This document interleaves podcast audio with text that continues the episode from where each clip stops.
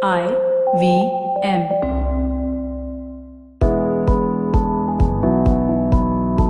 Hello and welcome. This is Govindraj Ethiraj presenting to you the latest segment of Business.next on Bloomberg Quint. Jason Jennings is a researcher and one of the most successful and prolific business and leadership authors in the world. His Wall Street Journal, USA Today, Business Week, and New York Times bestsellers include books like It's Not the Big That Eat the Small, It's the Fast That Eat the Slow, and more recently, the well known book, The High Speed Company, which tackles the subject of creating cultures of urgency and growth that are able to compete in a nanosecond world. One of the interesting points about Jason and his researchers is that they've screened and studied more than 220,000 companies from all over the world. He's an authority on leadership, growth, speed, and innovation, and he loves telling a good story. Jason Jennings, uh, hello to you. Uh, it's great to be with you. Namaste. Right. And uh, let's start with The High Speed Company. It's the most recent book that you've written. What prompted you to title this book The High Speed Company as opposed to earlier books which you had looked at different aspects of management and managing? Well, uh, I always have a research team around me uh, as we're working on a book. In fact, we, we never really title a book. Uh, until sometime during the research when we come across a big finding. And it just became obvious to us that there were a small group of companies around the world who are able to get everything done much more quickly than anybody else, but they're not only able to do it once or twice, they're, they're, they're able to do it on an ongoing basis. And so these were the companies our research identified. We got inside, we studied, we generated about 100,000 pages of interview transcripts. And the purpose of that book, The High Speed Company, was to reveal the secrets uh, of those companies that just move faster than everybody else. Right, and in your research, you've thrown up very diverse examples. You've looked at big companies like Procter and Gamble. You've looked at small companies uh, like Mohawk Industries, J.M. Smucker, Harris Corp, Goodrich. So you know it's very diverse, and some of these brands are known to us sitting in countries like India, and some of them are not. Yes. Uh, can you tell us what ties these companies together? Uh, I can tell you what constitutes um, a high-speed company, but let me begin, um, Govind, by saying that speed for the sake of speed. I don't necessarily, even though I've written a couple of books about speed, speed for the sake of speed is not necessarily good. You, you could be in a car careening out of control and get yourself in, in grave difficulty. What we discovered inside truly fast companies uh, are, are, are four basic things that they share that allow them to be faster than everybody else. Number one is they share a single purpose. And note, I did not say a single vision statement or a single mission statement. Truly high speed companies have little time for lofty vision statements and vision statements. They have a single purpose. For example, the world's only global furniture brand, IKEA, they don't exist to sell furniture faster than anyone else. They exist to improve the lives of the many faster than anyone else. So there's a single purpose. Everybody in the organization understands what the single purpose is. Number two, there is complete alignment around that purpose. Imagine the power, uh, Govind, of everybody in the company uh, picking up a bow and arrow and shooting at the exact same target. These uh, high speed companies do not tolerate people who do, are not aligned around their purpose. Number three, and, and this goes in the face of everything that everybody's ever been taught in business schools and everybody has ever come to believe in business. But in truly high speed companies, everyone has access to all the information. I recall sitting with Charles Koch, uh, the CEO and the founder of Koch Industries, which is the world's first or second biggest privately held company, depending on the reporting year. Generally, they're number one. They do about 120 billion US dollars a year. And uh, he told me one day, he said, uh, You know, knowledge used to be power. But knowledge is no longer power anymore because all the knowledge is available to anybody who wants to have the knowledge. So he said, Let me tell you what's important flawless execution is the big competitive advantage. And he said, The more people who have access to all the information, the more likely you are to have flawless execution. Because in business, we've been taught keep your cards close to your vest. Don't let the little people know we're doing well because they might want more money. We're going to operate on a need to know basis. Well, high speed companies, throw that tired old wisdom out the door, and everybody has access to all the information. And finally, speed uh, is about having clear, measurable objectives with the resources to fulfill them and an agreed timeline. And so, if you can imagine, just for a moment, Govind, if you put those things together, a single big purpose or destination, everybody aligned around that purpose, everybody with access to all the information to get the job done, and clear, measurable, agreed objectives with the resources to fulfill them, the company is going to be naturally faster than their competitors or anyone else in the marketplace. So, are you saying that big and small companies in that sense are not different because if both are large companies at a particular disadvantage here? Voila, voila. Uh, that is exactly what I'm saying. Let me again buck conventional wisdom. The rules are the same for small companies as they are for large companies. See, the reality is any size company can be fast. But sadly, here's what happens in large companies they become burdened by the following things they become burdened by hierarchy, silos, secrets, self importance, and everybody is out looking out for themselves. Now, there are some companies today, some large companies that I think are doing speed very well. Uh, I think IKEA, the world's only global furniture brand, does speed very well. I think Apple does speed very well. I believe that Microsoft under the tutelage of its new CEO, is doing speed better than it's ever done it. Salesforce, Netflix, Airbnb, Android, Facebook, Alibaba, they are all they've all become large companies that are doing speed very well because what they have held on to is that single purpose, alignment around that purpose, everybody having all the information they need and clear measurable objectives with the resources to fulfill them. And that's what large companies have to adopt if if they're going to remain relevant. Right, and, and it's interesting you mentioned Microsoft, whose purpose or mission used to be putting uh, Microsoft software into every computer on every desk in the world to now Satya Nadella saying that develop technology to help live better lives. And and that's exactly what it is. And what an incredible what an incredible evolution of purpose and witness the result that that he's that your fellow countryman is achieving. Right. So it, it, it also means that uh, a set of principles or guiding principles may not be permanent and you have to be evolving. But the question then, I guess, is uh, could you be evolving too soon? Are you getting trapped by short term targets or objectives, markets, quarterly results? Yeah, I don't know. Let me let me hold that thought for a moment because I think uh, in the case of Microsoft, the purpose uh, has evolved because of the maturity of the industry. But our research has actually led us to believe and conclude that seldom does the purpose change. It might evolve, but that the one thing that doesn't change are the guiding principles of an organization. Through our study of uh, 220 of the most 1,000 of the most successful companies in the world, we have historically found that their guiding principles don't change.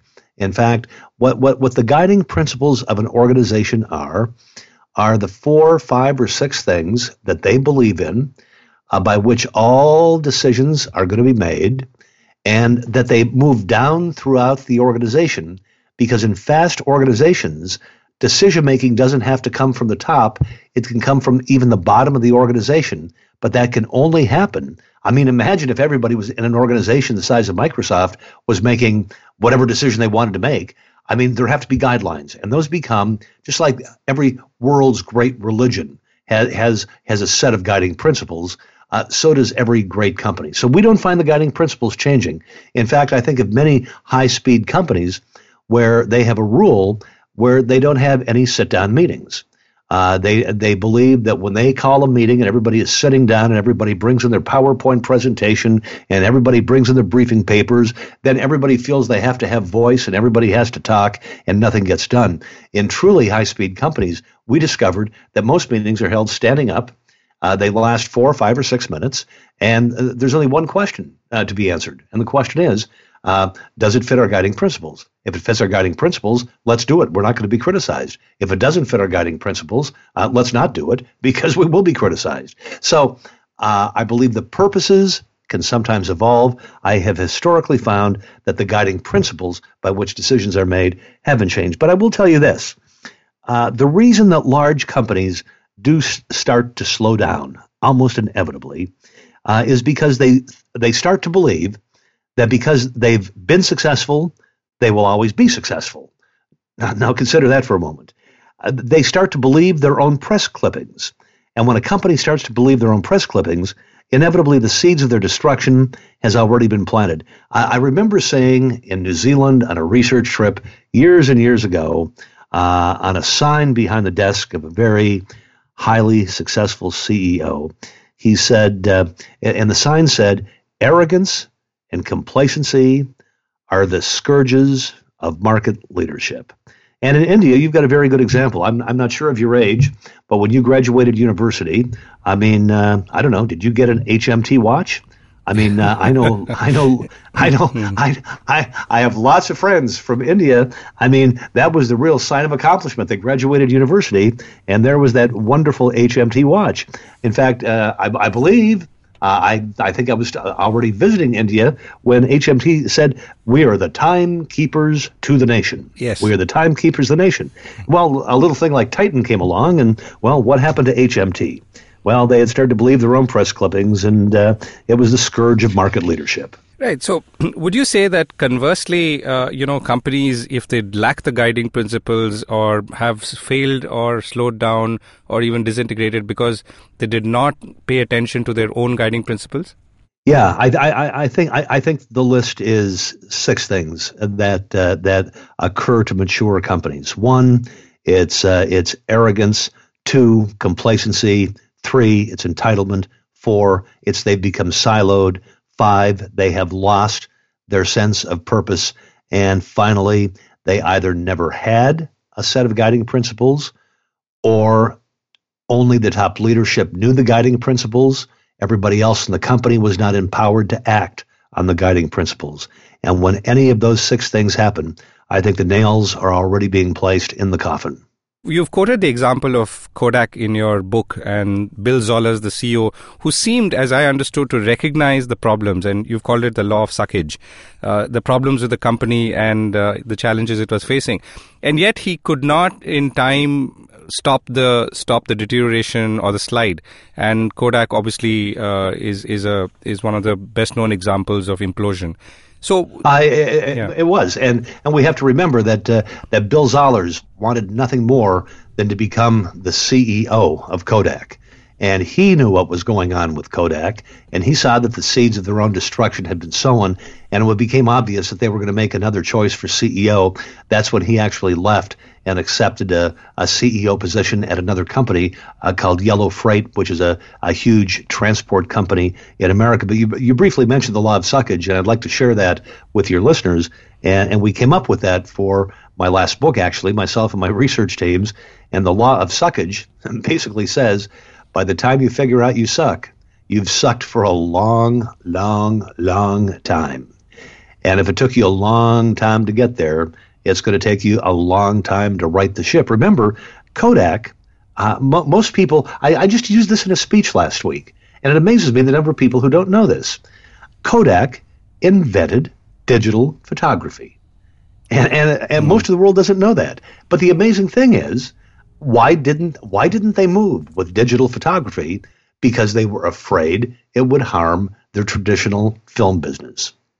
Obviously, they knew very little about reinvention. Right, and and, and I'm assuming the the turf battles were so high or so uh, severe that it ensured that that whole innovation was killed within the company. And that's exactly what happened in the case of Kodak. And so many more whose bones uh, bleached the graveyards of, of failed enterprises. Right. So, if, if you were to look at uh, one of the things I uh, very interesting things I noticed in that book is that of the 220,000 companies that you surveyed, you you felt that only about two dozen companies actually had uh, complete alignment in terms of principles across the across the company across all its employees. Um, very very few. And again, let me go back to maybe it was a throwaway line um, that I used at, at the beginning of our discussion and that is this. There was a period of time about uh, 20 or 25 years ago in business, and, and this actually, uh, uh, the U.S. led the way in this. And uh, uh, the determination was made that every company had to have a vision statement and a mission statement. And so there were there were hundreds, of thousands of offsite weekend retreats. There was generally wine and beer and liquor involved, and uh, and people would write. Uh, the best minds in the company would write together and and, and write this vision statement uh, and write this uh, mission statement, and they would come back to the company and they'd post it in, re- in reception. They'd send out a memo, and uh, b- but nothing else happened. And uh, we, I myself and my teams have done vision audits in most companies. And when you ask most employees in most companies to recite the vision of the company, they just roll their eyes back. And I mean, they, they don't even know what it is. So the difference is, um, is, is purpose. And, and what is a purpose? A, pur- a purpose is the real reason for the existence of the organization. I, I invoked IKEA a few minutes ago uh, IKEA, the world's only global furniture brand, said, We exist to improve the lives of the many. I, I remember Ingvar Kamprad, their CEO, telling me on many occasions, I mean, we don't sell furniture to the wealthy. I mean, if they want to stop at our store and shop, that's fine if, if, if we're particularly in vogue. But I mean, we exist to improve the lives of the many. And he said, furniture is only the vehicle that we use to do that. And so, truly great companies have this not a vision, but they have this this this purpose, and it's always a purpose about making something better uh, for their customers, improving the lot in life of their customers. And when a company has a purpose, they are far ahead of their competitors. And when they don't have a purpose, they're just jumping from tactic to tactic and uh, trying the best idea that comes along at the moment you know, uh, one of the big fears today is that you will there will be a company like Uber that will come out of nowhere and eat uh, eat my lunch. Now, if you are strong on your guiding principles, but and yet you may be in a business or a space that could get cannibalized thanks to technology, thanks to connectivity, and so on. So, how, how do you reconcile the two? I mean, the kind of competition and threat that might come versus your own maybe strong vision or strong focus on principles? So, um, I believe that we have probably just scratched the surface of what we're going to see. I, I get to spend a lot of time every year on the campus of Microsoft, on the campus of Intel, uh, at companies like Salesforce, just observing to see what the future holds. And if anybody thinks that in this gigantic IT journey and AI journey that we're in, if anybody thinks that we're beyond the first the first mile marker of a long journey, we're not. We're we're not there now. And so I believe that every single industry is extraordinarily vulnerable and it can happen overnight. I mean, take a look at uh, at what Netflix did. Take a look at what Uber did. Take a care. Uh, take a look at what uh, uh uh, Airbnb has done. Uh, take a look at what Android has done. Take a look at what Apple has done. The list is a long one. Any single, any industry is uh, vulnerable to being disintermediated. And what I found, and I will again, I might be a little repetitive, but I'll add a couple of new things in too. I mean, if you're going to continue to, to be relevant, if you're going to continue to prosper, number one, you have to have this single sense of purpose. You have to have alignment around that. Everybody has to have access to all the information. You've got to have these clear, measurable objectives with the resources to fulfill them. The organization has to be willing to make lots of small bets, lots of small bets, and then scale what works and move on from what doesn't. And they also have to know, and here's a big one, uh, and this one is actually, I think, worth a lot of money, and it's knowing that perfect is the enemy of good. And I think that actually sometimes comes in conflict uh, with Indian companies.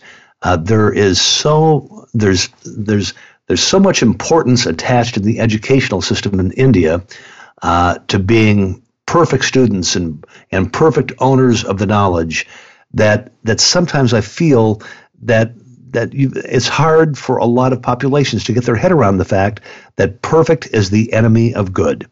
And so you've got to make all of these small bets. And if something looks like it's going to take off, you've got to run with it and you've got to implement it and you've got to do it on the fly. You, you, you just have to move quickly. Uh, what's dangerous is when a company has become large and old and tired and is verging on irrelevance. And what do they do? They very often think they've got to make one big bet. Well, that's not a very good bet to make. When you're standing on the edge of a cliff, peering over into the abyss, and you're going to, um, pardon me for mixing my metaphors, and you're going to bet the ranch on one big bet, the odds are decidedly not in your favor. And so, one of the other things we find in all of these companies is they are constantly making lots and lots and lots of small bets. Probably the best example is when Howard Schultz came back and took over as CEO again of Starbucks. He gathered 10,000 Starbucks employees in New Orleans uh, to build uh, homes for victims of Katrina. He addressed them one night and he said, Look, I want to personally apologize to you for how Starbucks has let you down.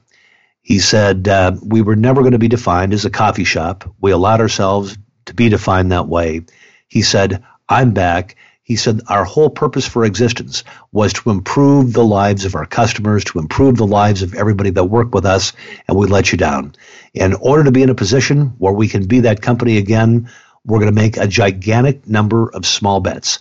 And those that scale, I mean, we run with, those that don't, we move on. And in an 18 month period of time, Starbucks made 140 small bets from moving into a dessert line to getting into the tea business, um, uh, to moving into food products, to redesigning stores, to testing wine and beer, and and and look what happened. Uh, he the company had shrunk from 13,000 worldwide locations to 9,000. When Howard Schultz came back and embarked on this policy of making lots of small bets, the company grew again to 25,000 stores, $25 billion in annual revenues, and introduced like one of their small bets well, I'm not sure if it's a foodstuff in in uh, India. I've, I've never actually. I always have uh, masala dosa for breakfast. I never have oatmeal. Uh, but take a look at oatmeal. It was a small little bet, and we believe that oatmeal probably makes up about 600 million dollars a year in revenue, with almost all of that falling to the bottom line for Starbucks, all because of one small bet. So we can't underestimate the importance of making lots and lots of small bets. Making lots of small bets prevents you from being in a place where you've got to make one big risk it, I'll bet, which is tantamount to gambling. Last question for this segment, uh, Jason. So, what you said also leads to another uh, point and the title of another book of yours called The Reinventors and how extraordinary companies pursue radical continuous change. So, what are the best examples here? I mean, if I were to ask you or request you to sum it up. Well, I, I, I think for this segment, I, I, think the best way to answer that is this. Uh, rather than get into specific names, it would be to say this. Uh, you have to understand that reinvention is never about uh, it, it's it's never about a process. It's never about a thing we're going to do. It's never going to be a corporate undertaking. It's not going to be a project. It's not going to be a design. Great companies understand that they have to be reinventing all the time, nonstop. So reinvention is actually, and I know this is out there in the ether a little bit, and I apologize for that. Maybe we can more fully explore that in segment two. But reinvention actually must become a mindset. It must become the culture of the organization. And what I find today is this that truly great companies get it. They understand that they are training people for jobs and for work and for projects today that in a few years will be completely irrelevant. And they're going to have to let that go and move on to something else. So, the thought I would like to leave you with in this segment is that reinvention, until it becomes the culture, until it becomes the state of mind, until it becomes the essence for the for, for the existence of the organization, it will just always be viewed as a as a project or something to be dealt with and that's not what we found in, in, in truly great high speed companies that are constantly reinventing themselves. Right, Jason, thank you very much. And we're going to be back with another segment with Jason Jennings and talk about building a high speed company, essentially introducing some of the toolkits that you need to build a high speed organization, whether you're a small one or a big one. Thank you. Don't forget to tune in on BloombergQuint.com or IVM Podcast app for the latest edition of Business.next podcast every week.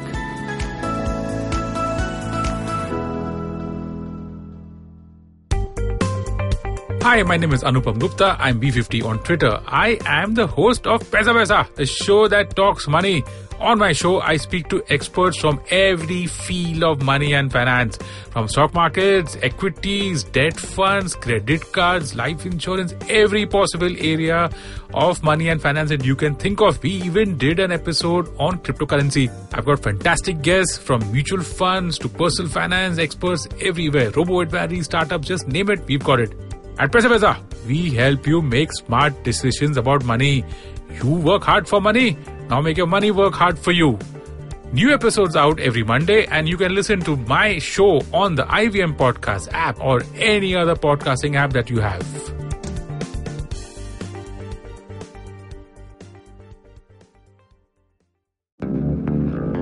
Did you know that Parsis in Mumbai, instead of being left at the Tower of Silence after they die, are now cremated? And why? Because a cow fell sick in the early 1990s. Did you know that the smog in Delhi is caused by something that farmers in Punjab do and that there's no way to stop them? Did you know that there wasn't one gas tragedy in Bhopal but three? One of them was seen but two were unseen. Did you know that many well intentioned government policies hurt the people they're supposed to help? Why was demonetization a bad idea? How should GST have been implemented? Why are all our politicians so corrupt when not all of them are bad people? I'm Amit Varma, and in my weekly podcast, The Seen and the Unseen, I take a shot at answering all these questions and many more. I aim to go beyond the seen and show you the unseen effects of public policy and private action. I speak to experts on economics, political philosophy, cognitive neuroscience, and constitutional law so that the insights can blow not only my mind, but also yours. The Seen and the Unseen releases every Monday. So do check out the archives and follow the show at seenunseen.in. You can also subscribe to The Seen and the Unseen on whatever podcast app you happen to prefer.